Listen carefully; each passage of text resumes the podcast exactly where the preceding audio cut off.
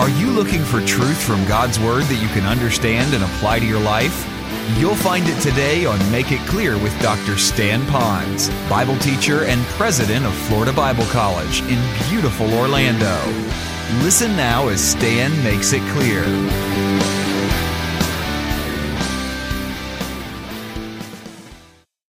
As I face our crowd here today, and what a great group of people you are, I guess because we're not so large that I don't know you, I do know many of you. And I know that many of you have been going through all different kinds of struggles and trials.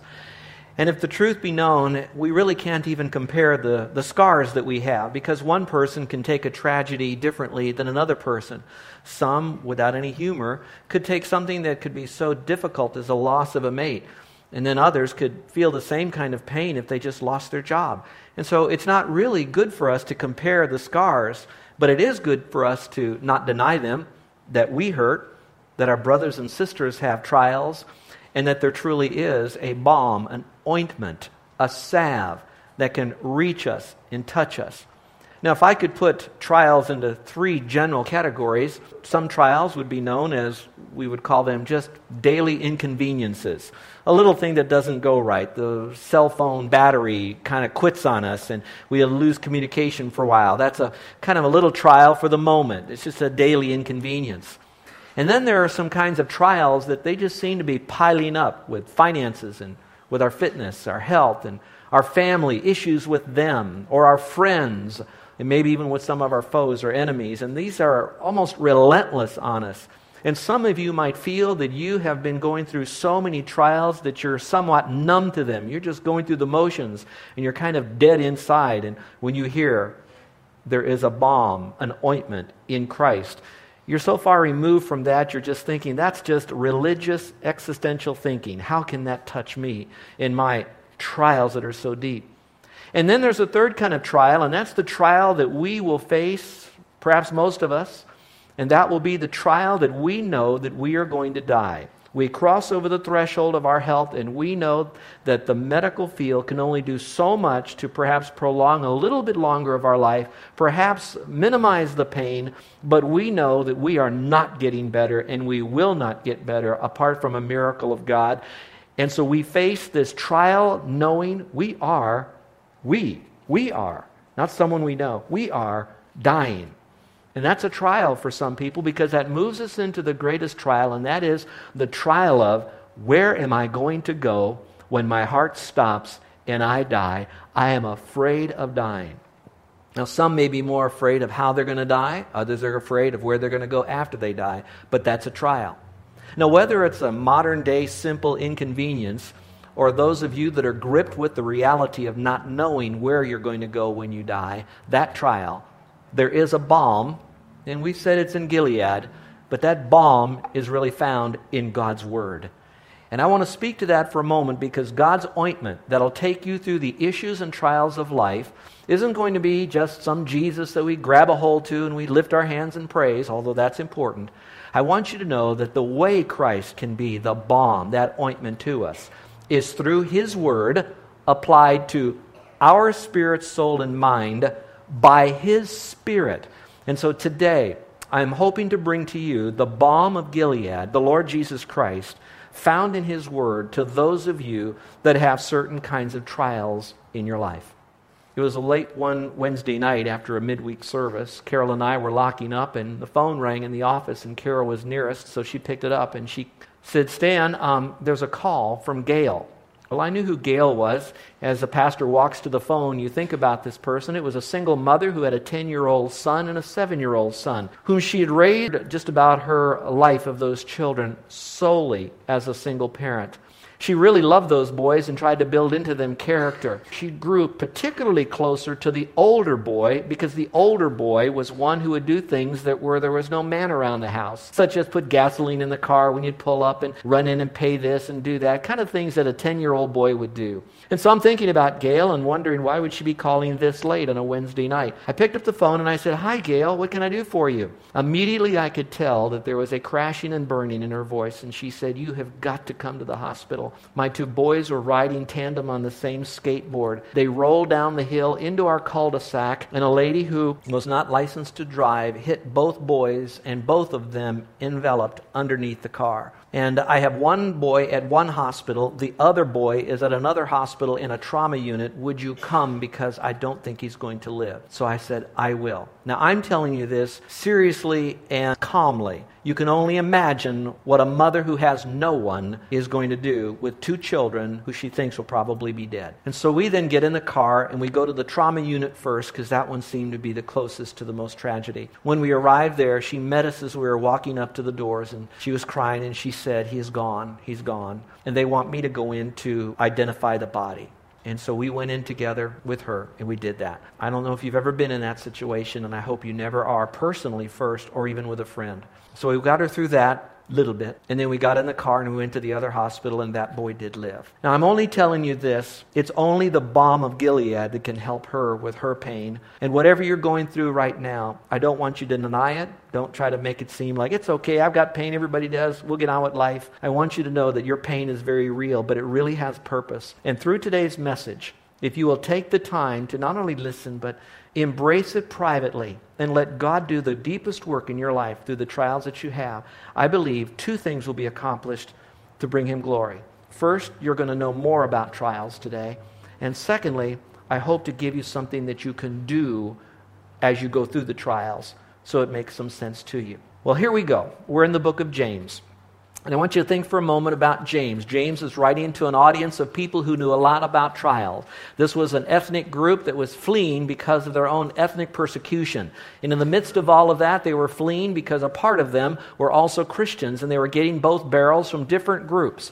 Now, when you hear the word fleeing, you think of, well, that's just a sociological group of people that were leaving a group of areas at a time. I want you to think for a moment, if you will, that these were mothers that were fleeing with their children and dads that were fleeing from their jobs, that they were having to pack up whatever they could pack up and as quickly as possible put them into a cart or put them on their back or strap them to a donkey and go, God only knows where, to a place that they had nothing waiting for them when they got there. They were fleeing with a complete unknown. And some of them were fleeing with no money. They were fleeing with physical malady. They were fleeing with all the emotional problems and all the confusion of no organization. And now James is writing to those kinds of people that were alive then, very similar to us. Now I think about that for a moment because he introduces himself and then he launches right into a letter. Now usually when I write a letter to someone, I'll usually say something like aloha and I'll give them the name and I'll do some nice little communication to kind of get into what I want to say in a moment, warm them up, let them know that I care, and then go into this. Now, how would you like to get a letter from James where he says, hi, this is James. By the way, I want you to know that you're going to have a lot of trials. You don't know when they're going to come. They're all going to be different kinds. They're going to be horrific trials, but by the way, be happy. Now, how would you like to get a letter like that from somebody? Well, that's what these people were getting. And I think he did it because God was saying, we don't have time for the small talk. I want you to know about trials, and I want you to know what to do when you get trials. And so I hope that maybe today, and I'm going to try to ease in a little bit more than James did, but it's hard to because he's so quick to get into this particular material here. Now, if you'll notice the one particular verse, I think it's important. It says here about trials, the key phrase is, because you know, consider it joy. And I'd like for all of us in here, as I go through this message, that you would consider this, that you would think about what I'm saying so that you will have an embracing to this truth, that you will consider it. Consider joy when you go through the trials. And for some, that's going to be very difficult. And please, you are right when you say, Pastor, you don't know what my marriage is like. You've got a great marriage. You don't know what it's like with kids. You have your kids.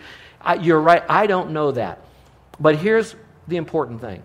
It's not so much important that I'm actually feeling your exact pain. What is important is I know you've got it. I know you have it. And I know the balm in Gilead that can help you. And so consider this, if you will. Well, I want to give you 4 myth busters about problems. So let's go to number 1. Problems are inevitable. If you'll notice the verse, it says, whenever you face trials. The scripture doesn't say, if you encounter problems, consider it joy. It says, whenever you have problems, consider it joy. Jesus said this. He says, in the world, you will have problems. Let's do this. It ought to be real fun. How many of you have had trials in the last week? Would you raise your hand? No matter what level they are, you've had trials. Now, if you didn't raise your hand, then check your pulse, if you will. I want to make sure you're still alive, all right?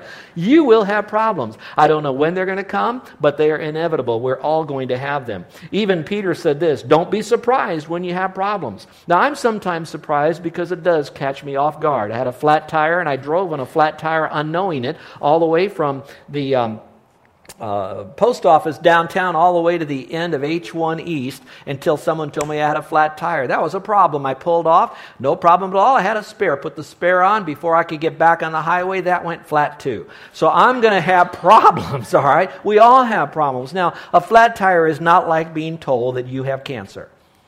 It is not like going to work tomorrow and finding out that they downside and you've got a pink slip. I know that's just a flat tire. But we're all going to have problems, and Jesus said that, and Peter said that. Even Scott Peck in his book, The Road Less Traveled, the very first sentence says, life is difficult. And I'd say, yeah, life is difficult. You know what? In the Bible alone, there's an entire book written about a man who had trials. Now think about it. He lost all of his family. He lost all of his real estate. He lost all of his business. Even his own friends were miserable counselors. And he had a wife that said, why don't you just curse God? Why don't you just die? Now how would you like that? That's problems.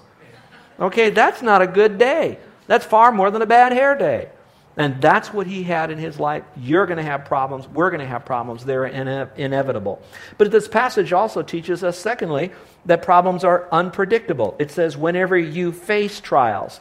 Now, if I took you back to the original language, you're going to find that the word face there means unexpectedly, or to fall into it unexpectedly. Those of you that have been in your Bible a little bit longer, that same Greek word is the word that is used when, if you remember the Good Samaritan story about that man who fell among thieves unexpectedly. He was living his life. All of a sudden, thieves came, beat him up so badly, they left him for dead, and then the rest of the story goes on. Now, that man in that story, he too had a problem.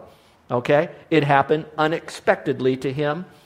He did not know it was happening. It was unpredictable, and it happened to him as well. So we don't know when our problems are going to come. They too are going to come in a very multifaceted way, just like that, unexpectedly. I read of a story recently. I'd like to know if it's true. I hope it wasn't, but it might very well be. A man was in New York, and he decided to take his first subway ride. And when he took the subway was so jammed with people, the only place he could stand was by the door. And while he stood by the door, the subway train is going by so rapidly, he got motion sickness. And some of you know what it's like to have motion sickness or seasickness. He was so sick. Now, the next thing that happened, the door opened up at one of the stops. And when it did, the first man in line got this man who was sick lunch. Now, you can read between the lines. Now, that's bad for that man to be sick and how embarrassed he was, but I can only imagine the man who was first in line and those doors opened up and the first thing he saw flying at him was fill in the blank. All right, the point being is problems can come unexpectedly. We know that they're going to happen. They're inevitable. Number 3, problems can come in a variety of ways. It says the trials are of many kinds of trials. Again, in the Greek, that means multicolored. It doesn't mean that it's only one color. They're all different kinds, all different shapes and sizes. Some of them will be inconveniences, like I mentioned earlier, and some of them are going to be horrific problems that will not go away and may never go away until we leave planet Earth here. There's many kind of problems that we will have. There's a lot more than 31 flavors of it. They come in all different shapes and sizes. So for just a moment, what I'd like you to do, if you will, in your mind's eye, I would like you to think about, through the rest of this message because of that, the particular trial that you're going through now that you cannot get around and you cannot get through. It is there, and it will take somewhat we might call a miracle of God to remove it. Is it with your fitness right now? A chronic problem that no matter how hard you try, it's not going away. Is it with a family member who is tough on you? A marriage, a parent, a child, a relative, a family member that you can't get around. That person is just enslaved with an issue that is confounding your relationship. Is it with a friend, or maybe a former friend now, and you're struggling with that, and it's a trial because you still have to face that friend at work or wherever you might be in the community, or maybe a neighbor? Could it be with your finances? that truly it is tough on this island, and I don't need to paint you that picture. Just pick up any newspaper and you know that it's probably not going to get any better for a long time, and more than likely will get worse. And this is a trial. You don't know how you're going to make it. You're starting to get nervous to make your house payment, the electric payment, all the things that are going on with your kids. And I could go on and on and on. Think about whatever that trial is. Now take that with you, with me, through the rest of this message. Shall we do that? Here's the fourth myth buster, and that is problems have purpose. I want you to now begin to think that whatever you're going through right now is still permitted by a loving, sovereign God. Now, I said that pretty rapidly, but boy, if you get that, you've got the rest of the message and go home. Whatever trial you have has been given to you by a very loving, sovereign God, and it definitely has problems. The verse goes on to say, because you know that the testing of your faith develops. Now, you could circle the word develops. In other words, the trial that you have, the testing that you have right now, it is developing something. All right, so there's purpose in this thing. And there are three purposes behind your problems. The first one is the problems will purify your faith. The testing will purify your faith. It'll make you stronger. Remember the gentleman I mentioned to you earlier? His name was Job, that had the problem with the loss of property, the loss of business, loss of family, loss even of friends, we might say, or the depth of friendship. Here's what he said. He said, the Lord has tested me through the refining fire, and I have come out as pure as gold. When God brings us through the fire, what he wants to do is to develop character in our life. He wants to build disciples and not necessarily just be building buildings. And so he does that by putting us through the fire. Now, I would think most of you have not gone through a physical fire burning situation. But I would think for a moment you could, in your mind's eye again, know what it would be like going through a fire. It is so hot. There's so much pain in this thing. You don't know when it's going to end, and you know what's ever happening, it's going to change your life forever. That's kind of the fire. Now, when it does, though, whatever it might be, God is saying, I'm permitting that to you because I see you divinely designed by me, beginning in your mother's womb, giving you life, bringing you here, having you hear this message, because I have something wonderful that's going to happen through your life for me. Now watch this. When you hear something wonderful, we immediately start thinking, oh, a better marriage, better kids, more money, greater health. And that's not it at all. The deeper thing is the deeper work of the joy that he wants us to have, the peace that he wants us to have, the ability to go through all of this and not curse God, but cry out unto God and enjoy his presence forevermore. And so that's very good. Now, as you came in today, you'll notice that I gave you a tea bag. Would you like to get out that tea bag for a moment and just kind of pull it out? Now, some of you might be thinking, oh, they're going to bring some hot water because this sermon's going to go long. No, they're not going to bring you hot water. And yes, possibly this sermon will go long. But I wanted you to have this tea bag and pull it out for just a moment. You know, as I look at this particular tea bag, and I see this, I think of Christians. Because a Christian is a lot like a tea bag. It's not until they go into hot water do you really know what's inside, and then you really know. What's really inside of you, the real test of your mettle as a mother is going to be when you struggle with your kids and you still maintain your woman, Christian, motherhood, integrity, godly. When you men go through the crucible of fire on your job and you still hold up your high because you didn't use profanity, you didn't curse God, you didn't buy into the world's view, you took that trial with a sense of dignity and integrity, not denial, but you went through it with faith, knowing that God has a greater purpose in it and that you're going to look at it from God's point of view instead of the world's point of view. And so as you hold this up, you might ask yourself, as a tea bag would go into hot water of trial, if I was called upon to go through hot water this afternoon on the way home, tomorrow when I go to work, next week when I'm at school, will I come out the kind of Christian that God wants me to have? God says that the trials that we have tremendous amount of purpose, and really it is to purify our faith. And I hope that your faith is being purified through that. Number two is to fortify our patience. We talked a lot about patience here a moment ago, but I want you to think about it again for a moment. It is to fortify our patience. Endurance today is very, very rare, and God wants us to teach us patience. Now, you've all heard the joke, you don't want to pray for patience because we know that it's through tribulation that God gives us patience, and we all laugh about that, but it is true. But if you go to the rest of the verse, it says we get the trials, we get the patience, and that's the perfect work as we become more and more like Christ. Now think about that with me for a moment. We go through the trials to help us out. You know, how does God teach me patience? He puts me in a traffic jam. And now he is looking at me, testing me to see if I see that traffic jam as some lesson in there that God wants me to learn. He puts me in a long line, or the wrong line, at the grocery store. Whatever it might be, it is God's way to say, I am testing you. And for me, not you, but for me, when I go through those are just inconveniences. And God's teaching me patience. Because, folks, I have trouble with patience. I'm one of those guys that my mom, if she had the microphone today, she said, my little boy Stanley would always want to run before he could ever walk. And now I'm 60. And I want to do more than I could ever do before. And God says, no, I want you to be still and know that I'm here. So I'm putting you through a trial. So I'm putting the brakes on your life. I'm letting you slow down so that you could really dig deep and know who I am. And this trial is for your good and my glory. And what I need to do then is to say, this is doing a work in me. You know, that whole idea of patience isn't bite the bullet like that old Western who's going to have something cut out of him. It's that cowboy's biting that bullet. But for you and me, we're to do it with joy. It's to stand. Listen carefully.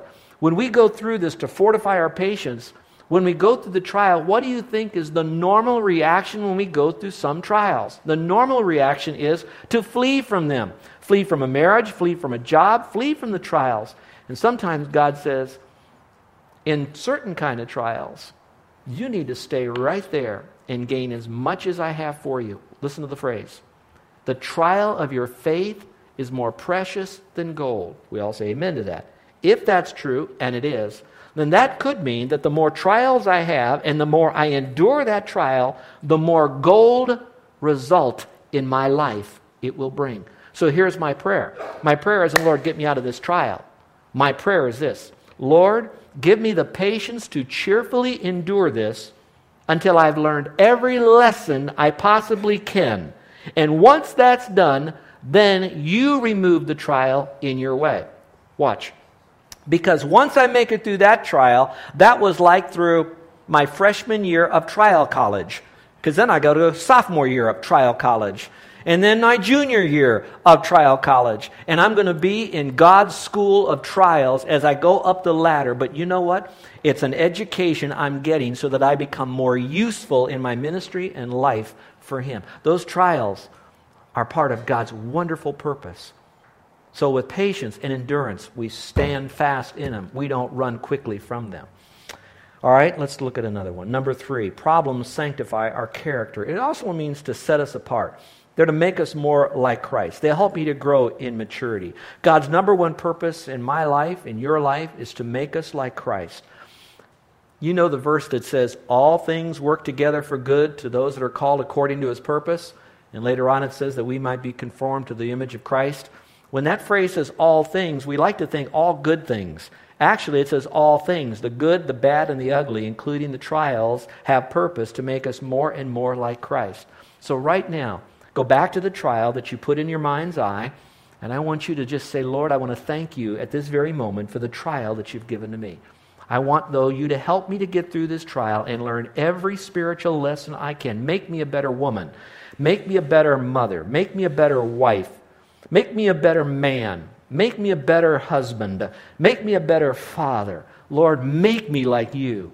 And I'm going to tell you that God's going to say, that's the kind of trial. You're responding right. So don't fight God's scalpel in your life while He's trying to dig out of your life something that shouldn't be there. You lay there, allow God to bring that about, and you'll have healing.